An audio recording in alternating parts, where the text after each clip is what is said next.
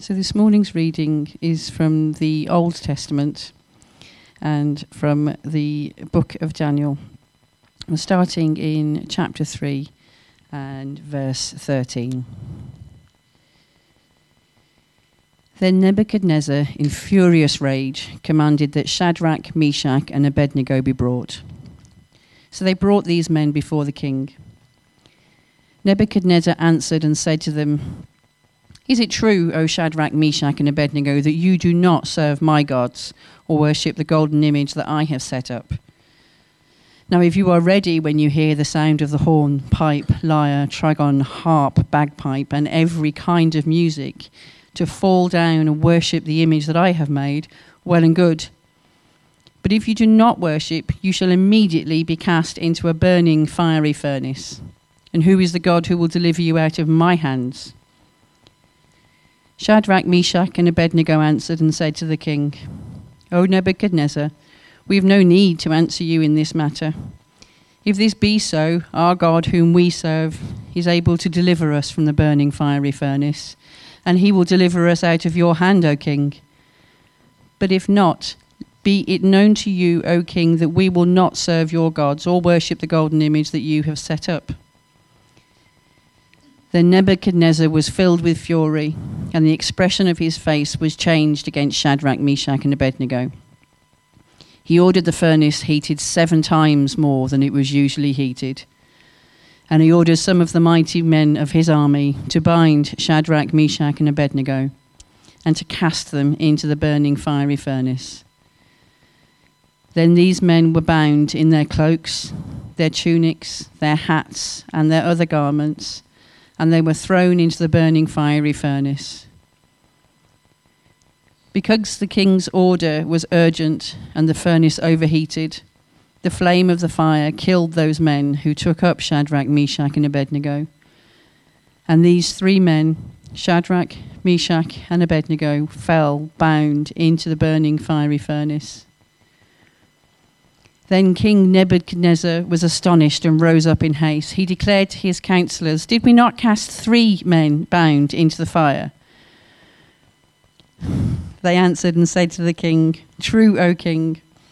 He answered and said, But I see four men unbound walking in the midst of the fire, and they are not hurt, and the appearance of the fourth is like a son of the gods. Then Nebuchadnezzar came near to the door of the burning fiery furnace, and he declared, Shadrach, Meshach, and Abednego, servants of the Most High God, come out and come here. Then Shadrach, Meshach, and Abednego came out from the fire, and the satraps, the prefects, the governors, and the king's counselors gathered together and saw that the fire had not had any power over the bodies of those men. The hair of their heads was not singed their cloaks were not harmed, and no smell of fire had come upon them. Nebuchadnezzar answered and said, Blessed be the God of Shadrach, Meshach, and Abednego, who has sent his angel and delivered his servants, who trusted in him and set aside the king's command, and yielded up their bodies rather than serve and worship any god except their own God. Therefore I make a decree any people, language, or lang- any people, nation, or language that speaks anything against the God of Shadrach, Meshach, and Abednego shall be torn limb from limb, and their houses laid in ruins. For there is no other God who is able to rescue in this way.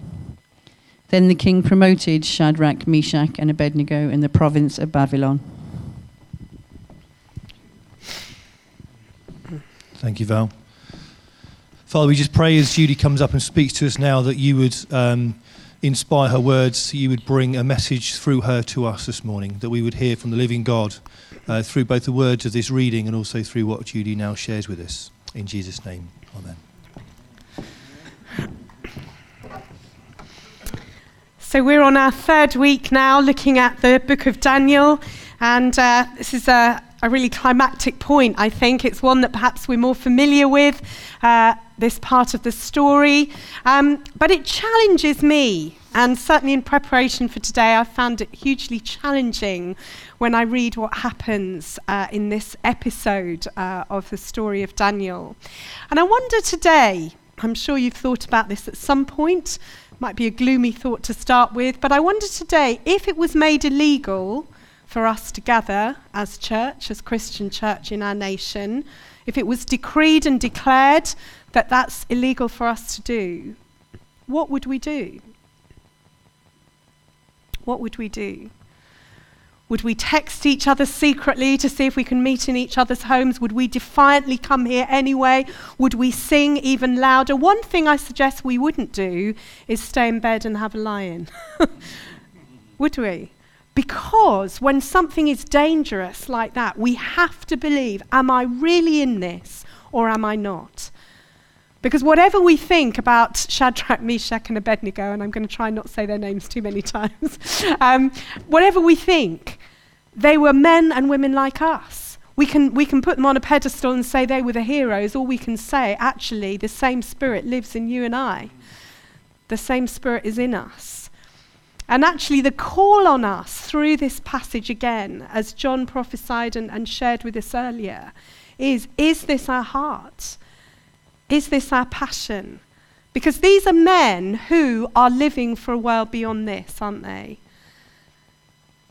These are men who say, even if, whatever happens, I'm a citizen not of Babylon, but of another world. Yes, I'm here in exile, but I am a citizen of heaven, of the kingdom of God. And therefore, you can do what you want to my body, you cannot have my soul. And when we read the news and when we hear the stories that we hear currently across the world, there's a sense that our soul can do th- two things. It can either despair, and there's much to despair about, or we can say, Rise up, God, and do something extraordinary. Because one thing these men are is they're expectant of God. They are expectant. They're looking at this and saying, God, you will show up. I don't know how. And I think sometimes that's where I go wrong. I tell God how he should show up and then get very, very disappointed when he doesn't do what I think he should do. But nevertheless, he does show up and is faithful. And I find this a struggle. I was sharing in, in first service, I find it a struggle because I am a person who lives in the present. That is my personality. So I don't struggle a lot with anxiety, probably moderately so, like all of us, but I live in the moment. Now, that's quite a happy place for me, but the downside of that is that I need to keep reminding my soul that I'm created for another world.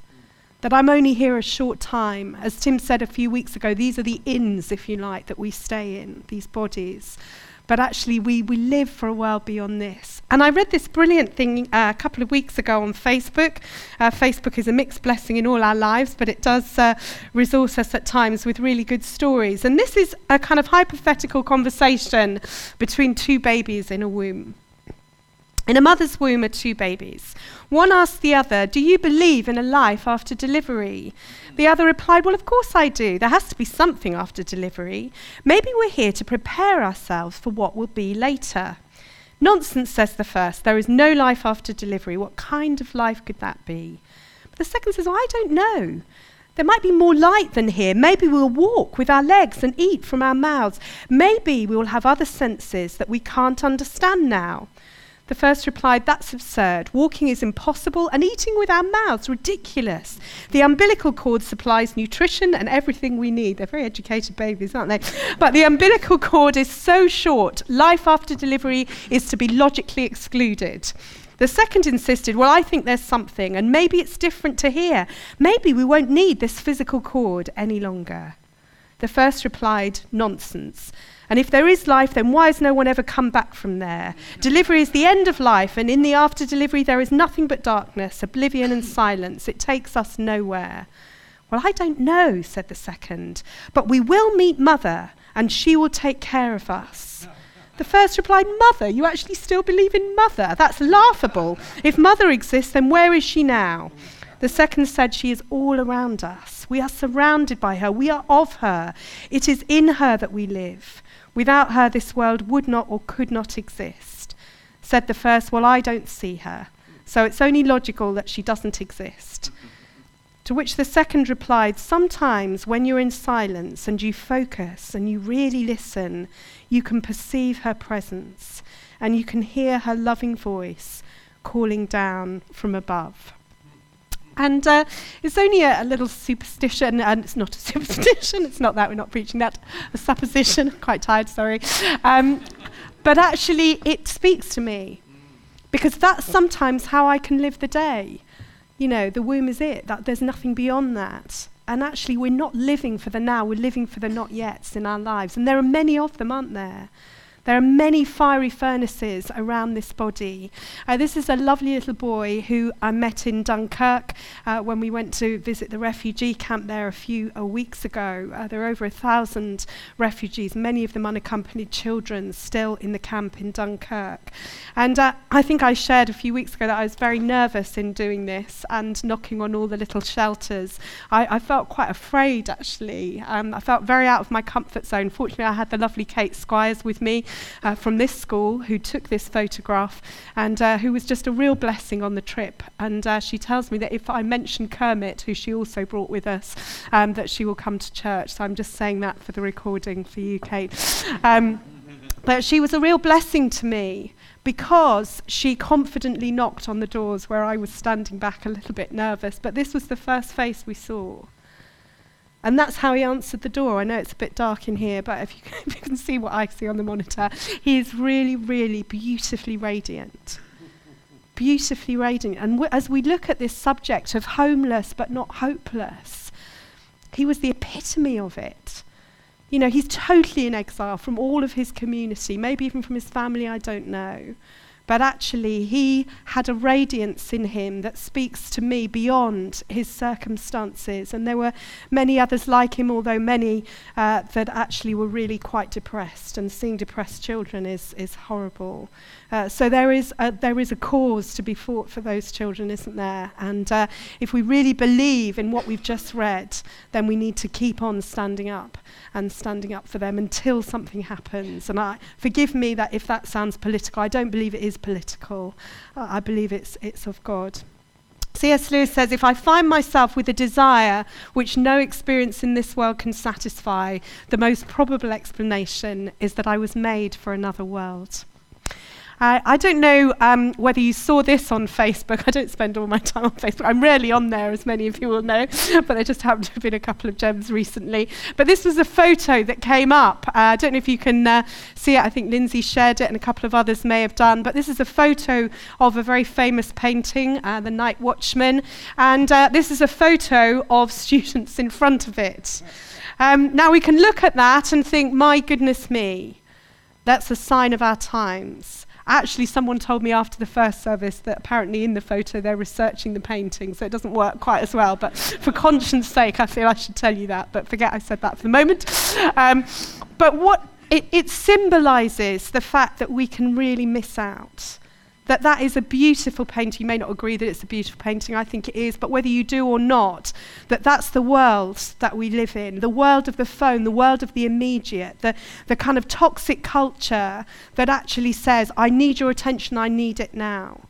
And yet we have glorious times in Scripture, in the Bible, where we hear things like Moses turned aside, and God saw that he had turned aside, and he spoke to him through the burning bush.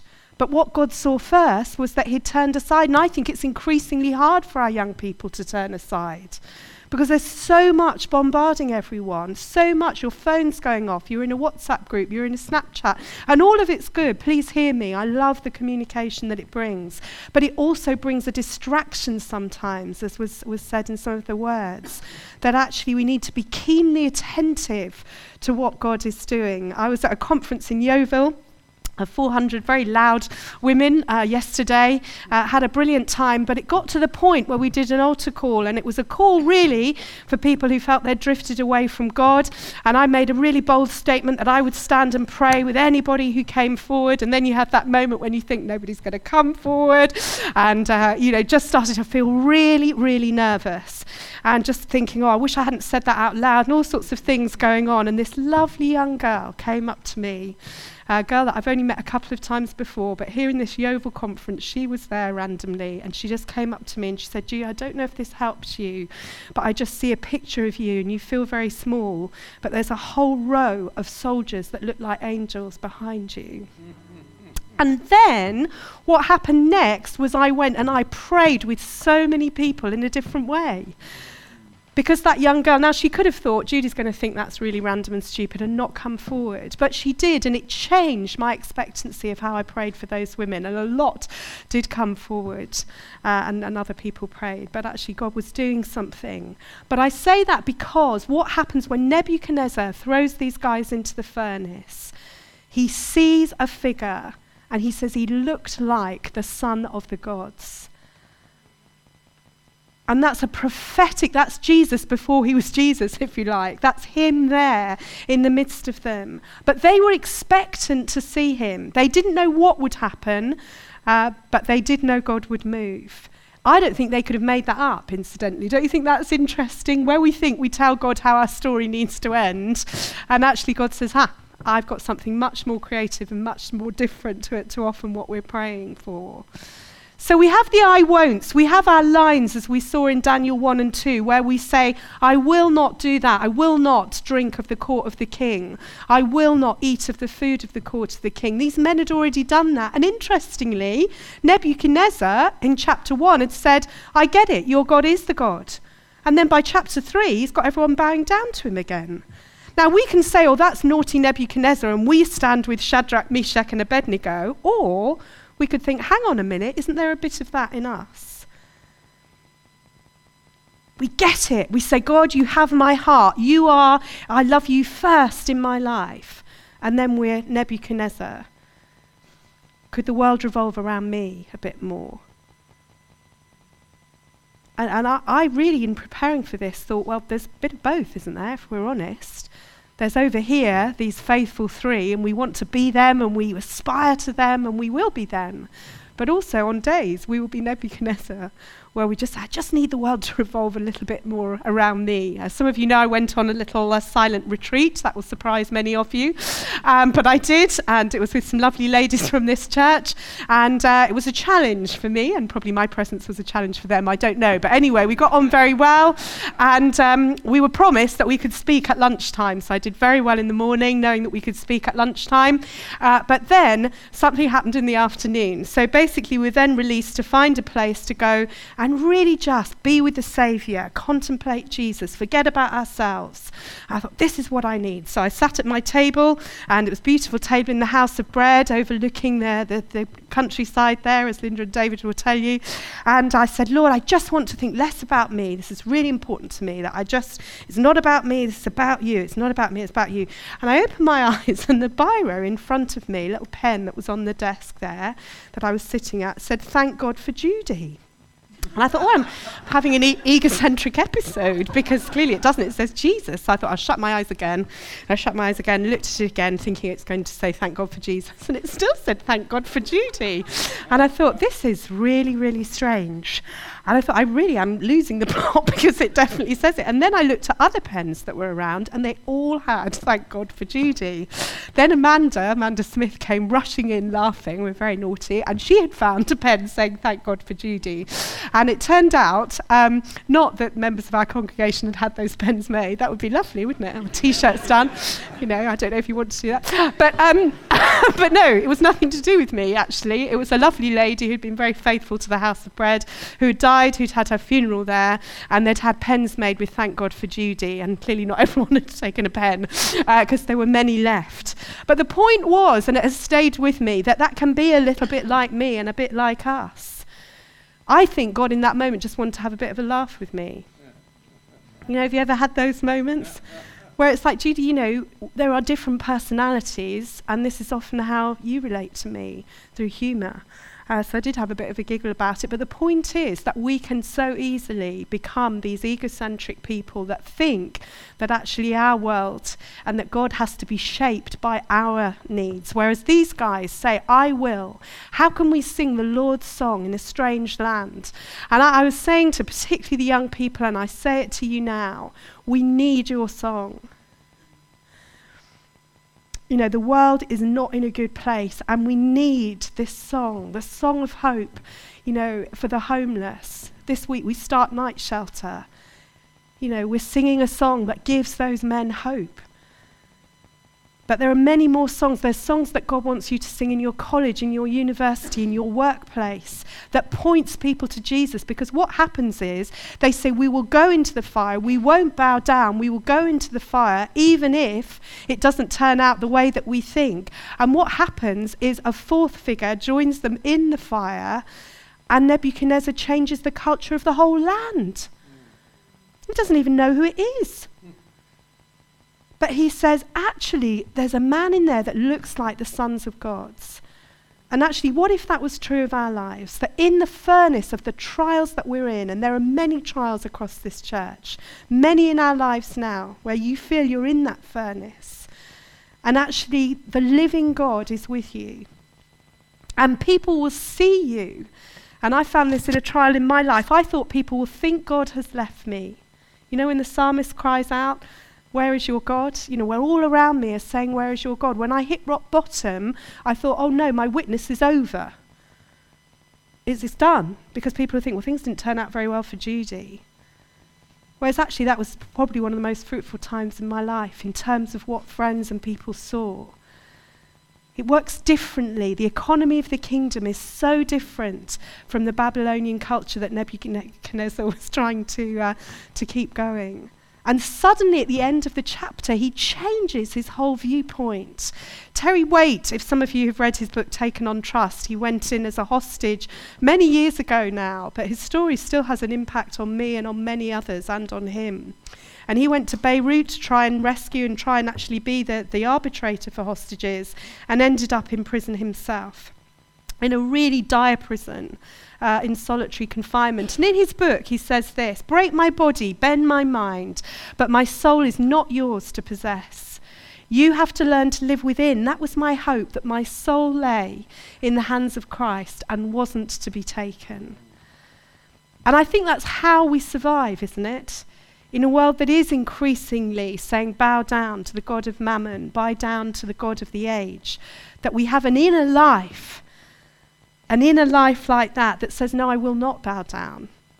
No, I will not bow down. And I just again say to the young people here, what will be your stand? Because the world needs you, and you're doing it already brilliantly, but what will be the stand that we make? What will be the thing that we say, I won't do that? I won't do that. You know, is it something that you need to just make a stand right from the beginning on? Uh, because actually it's easier then. But Terry Waite knew that the inner life couldn't be taken. Uh, there used to be a song, didn't there? We can't touch my soul. You can drag my name through the dirt. You can make me scream till it hurts, but you can't touch my soul. And that's a defiant prayer to pray, actually.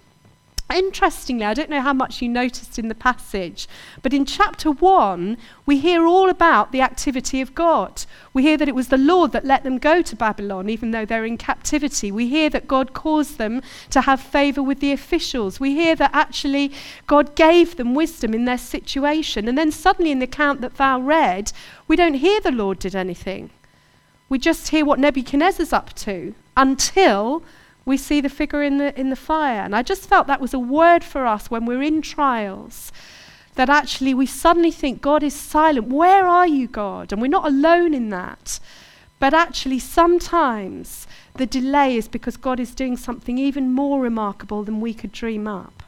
And actually, He is always with us. There are many promises in the Bible, uh, but there's one solid promise throughout that God says He will never leave us, and He never will. They took their stand. They said, okay, do what you need to do. But as for us, our God will rescue us. And who rescued them? Jesus.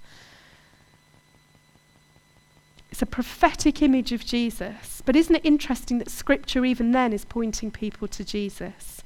And that's our role. While we're here on earth, while we're lent this life, that's our greatest role, that we would point people to Jesus. And while it's still legal, let's do it passionately in this place. You know, as we were singing, I just felt a passion rising in me. While we still can declare his name publicly, while we still can tell our friends in overt ways, we may in the future need different ways of doing it, but for now we can. So let's not waste these times that we have because there's a heart's cry in my friends that, that I hear who, who just despair about how the world is. Because without Christ, you know, what is going on. But with him, everything changes. Jesus prays for us. He says, My prayer is not that you take them out of the world, but that you protect them from the evil one. And Paul, uh, in one of his epistles, says they admitted that they were aliens and strangers on the earth.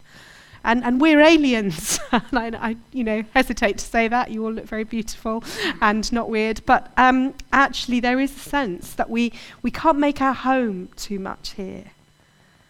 And that's difficult for us, isn't it? I'm, a, I'm a definitely a home person, and I, I can be guilty of kind of making this too much my reality and not letting God inspire me that there is a kingdom beyond this. There's a treasure for those who believe, there's reward for those of us who stand firm.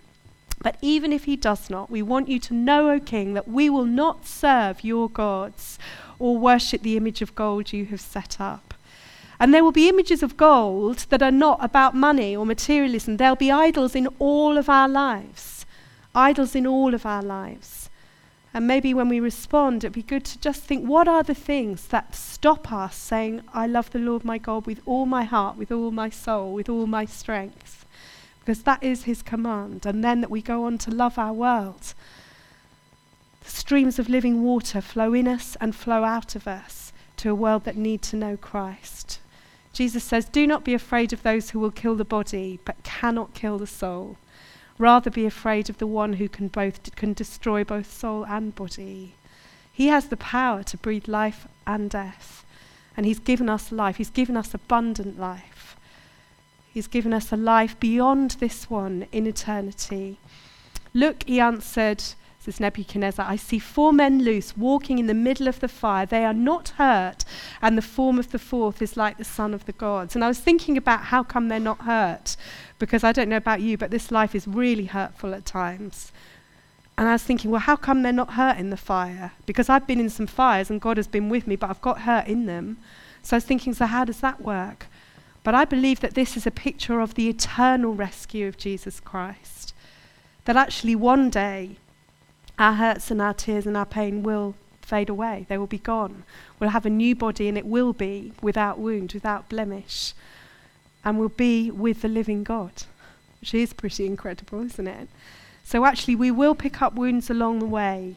I wish that we didn't, but actually, there was a lady I stayed with, as some of you know, last year uh, in the run up to Good Friday. And she'd had tumultuous things going on in her life. And she made me breakfast, and she sat there and she said, You know, it's been a really hard time. And I said, How are you still hanging in there? I just said, You are remarkable in what you're hanging in there. And she said, Do you know this? She said, I love him more now due to the length of my cry than if he'd taken me out of the pit in the beginning might be slightly paraphrased, but uh, the bit I remember is the length of my cry had made me love him more.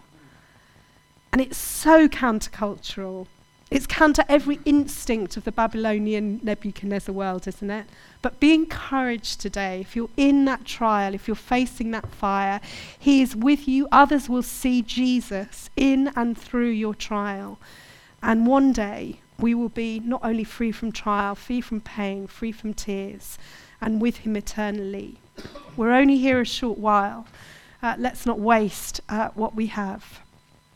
Let me pray this over us. Therefore, we do not lose heart. Though outwardly we are wasting away, yet inwardly we are being renewed day by day. For our light and momentary troubles are achieving for us an eternal glory that far outweighs them all. So we fix our eyes not on what is seen, but on what is unseen. For what is seen is temporary, but what is unseen is eternal. Father, I pray for brothers and sisters here, pray for myself, Lord, that, that we would remind our hearts that we live for a world that is not this one, that this is not our home, that you are our home, as Dave reminded us earlier, that you've made your home in us and we have made your, our home in you. And therefore, we do not lose heart. Lord, I pray for my brothers and sisters who might be losing heart today, that you would put in us again the passion of the kingdom, the passion to keep on declaring your name while we still have breath in us, while we still have the means and the freedom to do that, Lord, that we would live all out for your kingdom's sake. And that's a work of your Spirit, Lord. And as we come, as we maybe receive some prayer today, would you fan into flame the passion of every heart here to live in our trials, to live through our trials, knowing that you are with us, the living God is with us in the fire. We ask this in your name, Jesus.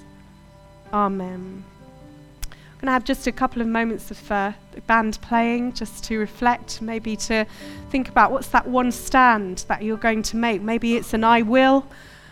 I will write to someone, write to my MP, whatever it is. I won't bow down. Maybe there's an area where we feel that we are compromising and God would just bring us into line over that. But maybe it's just that you want to know that He has your heart again and that you live first for His kingdom, even if things don't turn out the way that you thought they would.